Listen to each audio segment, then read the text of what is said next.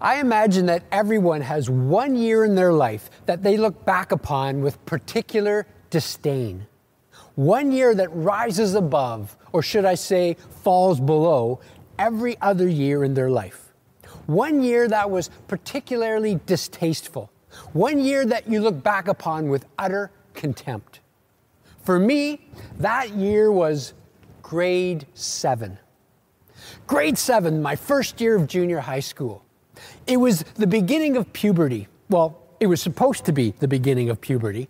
My body seemed to have missed the memo on that one because every girl in my class was six inches taller and a whole lot stronger than I was.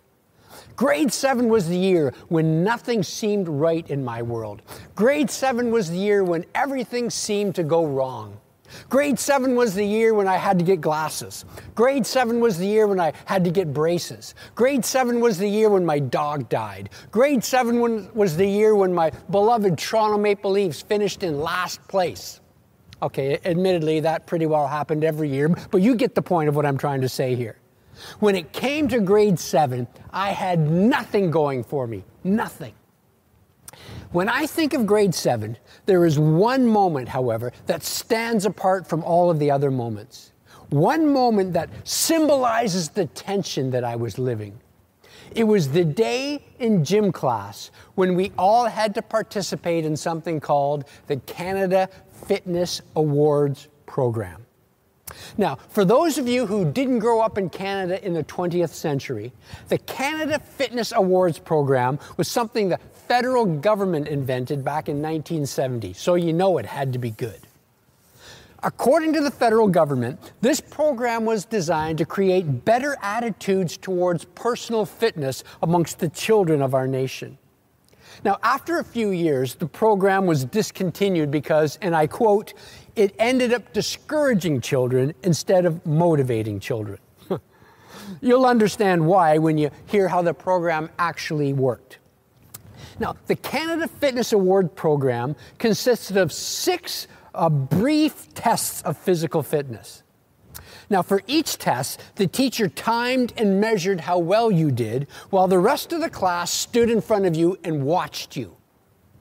Now, at the end, you received a little badge, uh, depending on how well or poorly you did. There was the Award of Excellence, there was gold, silver, bronze, and, as I remember, a participatory paper as well. Now, these were the actual tests. There was the 50 yard run, the 300 yard run, something they called the shuttle run. There were speed sit ups, there was the standing long jump, and then there was the sixth and final test. The sixth and final test is the one that stands out in my mind as summing up my entire grade seven experience. The sixth and final test was something known as the flexed arm hang. I am convinced Satan himself invented the flexed arm hang test. The flexed arm hang test went like this it was a bar hanging in the air. The whole class stood in front while you grabbed, jumped up, grabbed the bar, and you had to hold the bar just at your nose length. And you hung from this bar with your, your arms like this, and the teacher then timed how long you could hang in this position. You couldn't do this, you couldn't be above the bar, you, bar, you couldn't go on your chin, it had to be at your nose. And you hung there for as long as you could. It was torture and the rest of the class would watch as you were tortured by this flexed arm hang test. I remember some kids literally couldn't even get up on the bar. Other kids seemed to hang there for hours. Most kids seemed to hang in there for about anywhere from 10 to maybe a little over a minute, it seemed. I can't remember how long I actually lasted on that flexed arm hang bar, but I remember hanging there. And what would happen after a few seconds is you would feel your arms and your shoulders begin to burn, and your arms would start to do this, and your legs would start to do this, and you'd be shaking, shaking, trying to keep that bar at your nose, and your body was screaming, your arms were burning. And I remember hanging there, and my arms screaming, my body screaming, every muscle in my arms and shoulders shoulders, begging me to stop. And I remember in my mind saying to myself, just focus, Darren. You can do this, Darren. Just hang in there for one more second. That inner dialogue really sums up my entire grade seven. It's what I said to myself 24 hours a day for that entire year. Just focus, Darren. You can do this, Darren. Just hang in there for one more second. I mean, looking back, grade seven was just one long flexed arm hang as far as I was concerned. So, what about you? Is there a year in your life that stands out from the rest because of its ugliness? Is there a year in your life when you found yourself repeating over and over again, just focus? You can do this. Just hang in there for one more second. Now, from the interactions that I've had over the last few months, 2020 was that kind of a year for many people. It was a year of pain, of tension, of frustration, anxiety, and exhaustion. Now, the reality is, although we have turned the page on the calendar, we haven't yet completely turned the page on COVID. We're in the home stretch. The finish line is definitely within sight, but we're still out on the field. We're still running the race. So here is the question of the moment as we begin the year 2021 What will it take to finish well? What kind of things should we be doing? What kind of thoughts should we be thinking if we want to come out the other end of this with a healthy heart and a strengthened soul? That's what I want to talk about for the next 15 minutes or so. I want to do my best to equip you in your everyday life. I want to do my best to show you the biblical way to not just survive, but to actually thrive in the midst of difficult days. Together, we are going to learn how a follower of Jesus Christ should respond to trials and tribulations. Together, we're going to learn how to get the most out of every difficulty in our lives. Are you ready? So let's get right to it. I love the story of the old country preacher who stood in his pulpit one day in front of 20 people or so in his little tiny country church, and he said, My favorite passage in the Bible, my passage that I always turn to in difficult times is this. It's a little phrase, he said, you read many times in the Bible. And the phrase is this, and it came to pass. He said, many times you read that all throughout Scripture, and it came to pass, and it came to pass, and it came to pass. He said, Why I love that phrase and why I bring it to my mind during difficult days is I remind myself, yes, this has come, but has come to pass. It's here now, but it's going to pass away. It came to pass. It's not going to be with me forever. It came to pass. Folks, this moment of trial is not going to last forever. Now, I know it feels like it's never going to end, but it is going to end. So stop acting like it won't end. Stop talking like it won't end. Realize that this is merely a moment in time. Realize that this is a moment that is here today, but it will be gone in the future. Realize that it came to pass. So, what are you going to do in the meantime? How are you going to respond in this moment? That country preacher was more profound than many realized because he knew that the biblical key to surviving and thriving during your difficult days is tied to your attitude during those difficult days. And that brings us to today's big idea. Yep, right off the top, we're going to lay out our big idea, and then we're going to flesh it out for a couple moments. Here's the big idea. Here's the key. Here's the attitude. Here is the perspective. Here is the simple phrase that we need to repeat to ourselves over and over again to get the most and thriving and surviving in difficult days. Here it is. If you want to thrive and survive in difficult days, you need to mine the moment for meaning. Mine the moment for meaning. That's the key. You say, well, what, what does that even mean, Darren? It means during difficult days, don't live on the surface. It means during difficult days, dig deeper. Look deeper than your circumstances. Live deeper than your circumstances. If you want to survive and even thrive during difficult days, you need to mine the moment for meaning. That means recognize that God is active in your difficulties. That means recognize and realize that God is working in your trials. You need to mine the moment for meaning. Look for clues as to what God is up to. Look for clues as to what God is doing through and in the midst of your trial. Now, practically speaking, how can a person live this out? Well, one place to find the answer is in the life and teaching of the Apostle Paul. Paul was a leader in the first century church, and he wrote much of what we have in the New Testament. Paul traveled around starting new churches wherever he went. And after he moved on, he would often then keep in touch with the church he just left by writing them letters to teach and to encourage. And he would often use examples from his own life as a way of instructing others. He did this in a letter he wrote to the congregation in the ancient uh, city of Corinth, which is in modern day Greece. In the first chapter of Second Corinthians, meaning the second letter we have that he wrote to Corinth, Paul wrote this chapter, uh, 2 Corinthians chapter 1, starting at verse 8. Paul writes this. He says, We don't want you to be uninformed, brothers and sisters, about the troubles we experienced in the province of Asia. Now, we were under great pressure, far beyond our ability to endure, so that we despaired of life itself. Indeed, we felt that we had received the sentence of death. Now, Paul doesn't get into the details here, but clearly he is describing some serious trouble that he was into. He was describing some intense trial, some incredible difficulty that he was living through. So intense, so incredible, so difficult that he literally felt like his life was about to end. We talked about this a few weeks ago during our Dark Days series about depression.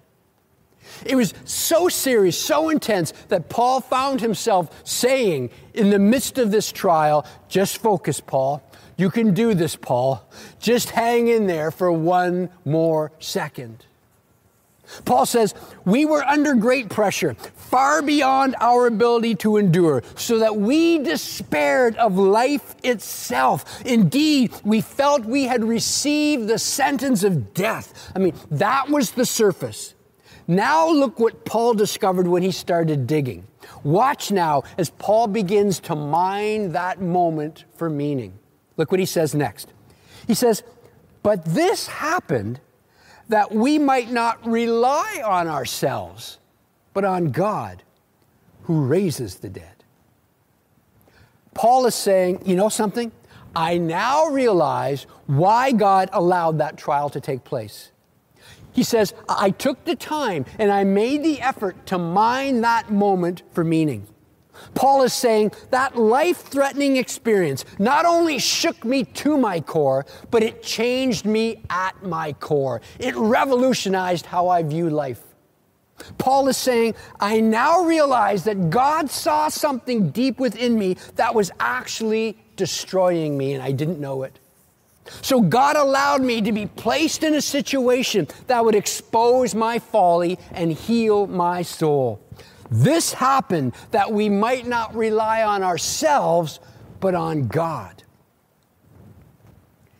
In the midst of his difficult days, Paul dug deep. Paul looked beneath the surface in his life.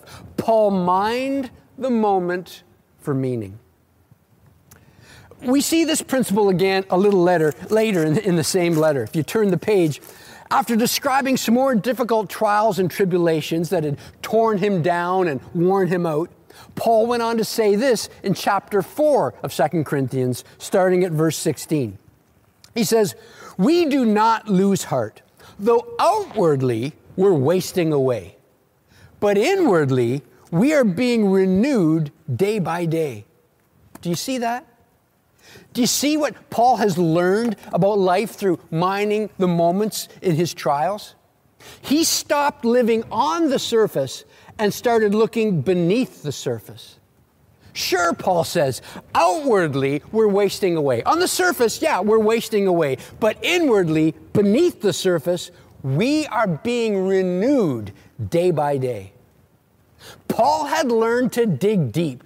Paul had learned to look and to live beneath the surface of life. Keep reading. He says in verse 17, For our light and momentary troubles are achieving for us an eternal glory that far outweighs them all. Now, in the English, we lose what Paul is doing here. This was originally written in ancient Greek, and in the ancient Greek, Paul does a little play on words that we miss in the English language. He says, he, he does a, a picture scales, balancing scales here. On the one side, he says, Our light and momentary troubles are achieving for us an eternal glory. Light and momentary. They're just, they're not heavy, they're light, and they only last for a moment. They just came to pass. They're light and momentary troubles. But on the other side, they are achieving for us an eternal, it's not momentary, it's eternal. And that word glory is rooted in a word for heaviness. Glory was, and I, I, won't get into the history of it all, but it was a, a, word symbolizing value, and that was a culture that gold was valuable. And so the more gold you had, the heavier the gold, the more valuable it was. It was glory, it was gold, it was valuable. And so that word for, for glory became synonymous with heaviness or a weight. So you see what he's saying? Our light and momentary troubles are achieving for us an eternal glory, an eternal heaviness that far outweighs them all. Our troubles, they're light, they're momentary, but they're achieving for us an eternal glory, an eternal heaviness that far outweighs those troubles. That's what he's saying. On the scale of meaning, our troubles are light, they're momentary, but they have an eternal heaviness to them that far outweighs any trouble that I'm experiencing. Now, notice the verb tense as well. He says they are achieving. It's present tense.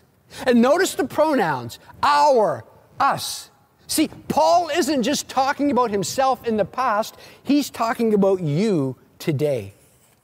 Paul says, when it comes to trials in life, I have learned to mine the moment for meaning. And I've discovered what God is up to during such moments. God is at work within us during such moments of trial. Listen, know that the benefit that He is achieving within your soul far outweighs the heaviness that you're feeling in your body. Our light and momentary troubles are achieving for us an eternal glory that far outweighs them all. And then in the next verse, he sums it all up by showing us how to mind the moment for meaning in our lives. Look what he says next. He says in verse 18, So we fix our eyes. That word fix our eyes, it's scopio. It's like where we get the word to scope, to scope out something. It means to pay close attention, to look intently. He says, We fix our eyes not on what is seen, but on what is unseen. Since what is seen is temporary, but what is unseen, ah, that's eternal. What is seen, that is all that has come to pass. But what's unseen is how God uses everything that has come to pass. There's something deeper going on, Paul says, but you've got to look for it. You've got to fix your eyes on the unseen. How do you mind the moment for meaning? Paul says you've got to dig deep. You have to intentionally look for it. You have to look beneath the surface of your circumstances. You've got to recognize it in order to receive it. So let's conclude today. What about your life? Maybe as you're watching today, you find yourself in the midst of a trial. Maybe you feel like you're back in grade seven. You're hanging from that bar. Everyone is watching you, and you don't know how much longer you can hang on. Know that God is with you. Know that God is using the pain to achieve a gain in your life. God is working. God is achieving eternal value in your life. So mine this moment for meaning. Fix your eyes upon Him right now. Begin to dig deep in your heart and start to cash in on that eternal value. Listen, We're all living through difficult days. We're all living through trying times. How are you choosing to respond to these days? How are you choosing to respond to these times? Those are the questions. Mine the moment for meaning. That's what a Christ follower does. Mine the moment for meaning. What is God teaching you? What is God showing you? How is God changing you? What will you discover when you mine your moments in life? Let me leave you with two simple questions. They're on your outline today. Two simple questions that, that might help you get started. Two simple questions that may serve as the first two shovels in the ground, if you will, as you start to dig deep in the midst of your trial. Here's the first question Ask yourself this What have you learned about yourself through this trial, be it good or bad, that can make you stronger in the future? What have you learned about yourself through this trial, be it good or bad, that can make you stronger in the future? For example, Paul learned that deep down he had been relying upon his own abilities, his own power, his own strength, instead of God's ability, God's power, and God's strength. It took Paul reaching the end of himself to realize that it wasn't about himself after all. So, what has your trial revealed about what's going on beneath the surface of your life? Sit down with a piece of paper, fix your eyes on Jesus, and ask Him to reveal Himself to you. Ask Him to give you supernatural insight. Then start jotting down the thoughts that begin to bubble up from within you. What have I learned about myself through this trial, be it good or bad, that can make me stronger in the future? Here's a second question I want to leave with you. What have you learned to appreciate now that you took for granted in the past? What have you learned to appreciate now that you actually took for granted in the past? A newspaper reporter from a local paper asked me this question a couple weeks ago, and it really got me to thinking. She said, So, Darren, tell me, what have you learned to appreciate now that you took for granted before? And you know the first thing that came to my mind? You know how I immediately responded? You. You who are what came to my mind that I took for granted in the past, that I appreciate more now. I realized how much I took for granted our gatherings, our services week after week. I realized that I'd begun to become ro- somehow robotic in our preaching and our teaching, and, and I just began to see crowds and, and not realize and mind uh, the, the power of family, the power of togetherness, the power of community, the power of looking each other in the eye, being with each other, laying hands on each other's shoulders, praying for one another, holding each other's hands, crying with one another, laughing with one another. I realized how I had taken taken for granted the power of Christian community, the power of God's assembled people. Never again will I take you for granted. What about you? When you mind the meaning of your moment, what will you find? It's a biblical key to surviving and thriving during difficult days. Whoever you are, wherever you are, whatever is going on around you and within you, know that when you are a follower of Jesus Christ, God is with you. God is active within you to shape you, to form you, to heal you, and to restore you. So call out to Him. Fix your eyes upon Him. These days will not defeat you, but these days will define you if you let Him transform you into everything He's created you to be. Let's pray together. Would you pray with me right now? God, during these difficult days, we look to you. We're not minimizing the pain, the struggle, the anxiety, the fear, the depression, the fatigue. We experience all of these things daily. Some of us have gone through very deep waters. We've lost loved ones. Some of us have lost our jobs. Some of us have lost relationships. Some of us have, have lost contact with people we love dearly. There's a lot of loss that has gone on. But we choose to fix our eyes on you and recognize that these light and momentary troubles are achieving for us an eternal glory that far outweighs them all. So teach us your ways. Father, reveal yourself to us in the midst of these difficult days. We choose to have the attitude and the understanding that you're bigger than all of this, that you are turning obstacles into opportunities to trust you, to obey you, and to be used by you in new ways. So, God, changes from the inside out. And maybe as you're watching today, you're not yet a follower of Jesus. You've been going through these days on your own. This could be the biggest moment in your life. This could be your step into an eternal life. Through these difficult days, you find yourself, strangely enough, right now sitting at home watching a church service. Who would ever have thought that you'd be sitting here today watching a service on church online? But you're doing that right now. God, by His Spirit, these days have brought you to this moment to hear this truth that God loves you.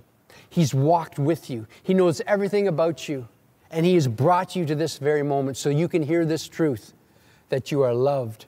He knows all about you. He knows all about your struggles and your trials. Yes, your sin and your rebellion. That's why He sent His Son Jesus to cleanse you, to pay your moral debt, and to forgive you of all that you've done in the past, and to come and live within you by His Spirit, to give you power to live today and tomorrow. All you need to do is accept this gift. You don't work for it, there's no hoops you need to jump through. You simply acknowledge your need and accept His gift. Pray this with me right now if you'd like to accept the life and death and resurrection power of Jesus into your life. God, I acknowledge that I am a sinner, that I have rebelled against you. I don't want to live that way anymore. I accept your gift that you purchased through Jesus, and I ask you to forgive me and fill me with your spirit. Change me from the inside out. Transform me into the person you created me to be. And would you give me the courage, even right now, to act on this decision? In Jesus' name I pray. Amen. If you prayed that prayer for the first time, or maybe you're a follower of Jesus and you would just like to reach out and, and connect with uh, one of our pastoral staff so we can encourage you at another level, there's a, a, a number on the screen right now. Text that number. Or in a moment, you'll see on the screen an email address new at broadwaychurch.com. Either text that number or email that email address, and we would be happy to connect with you and help you take the next step in your journey. God bless you, folks. Happy New Year. And we're believing God for great things as He continues to work out our salvation. Mine the moment for meaning. God bless you.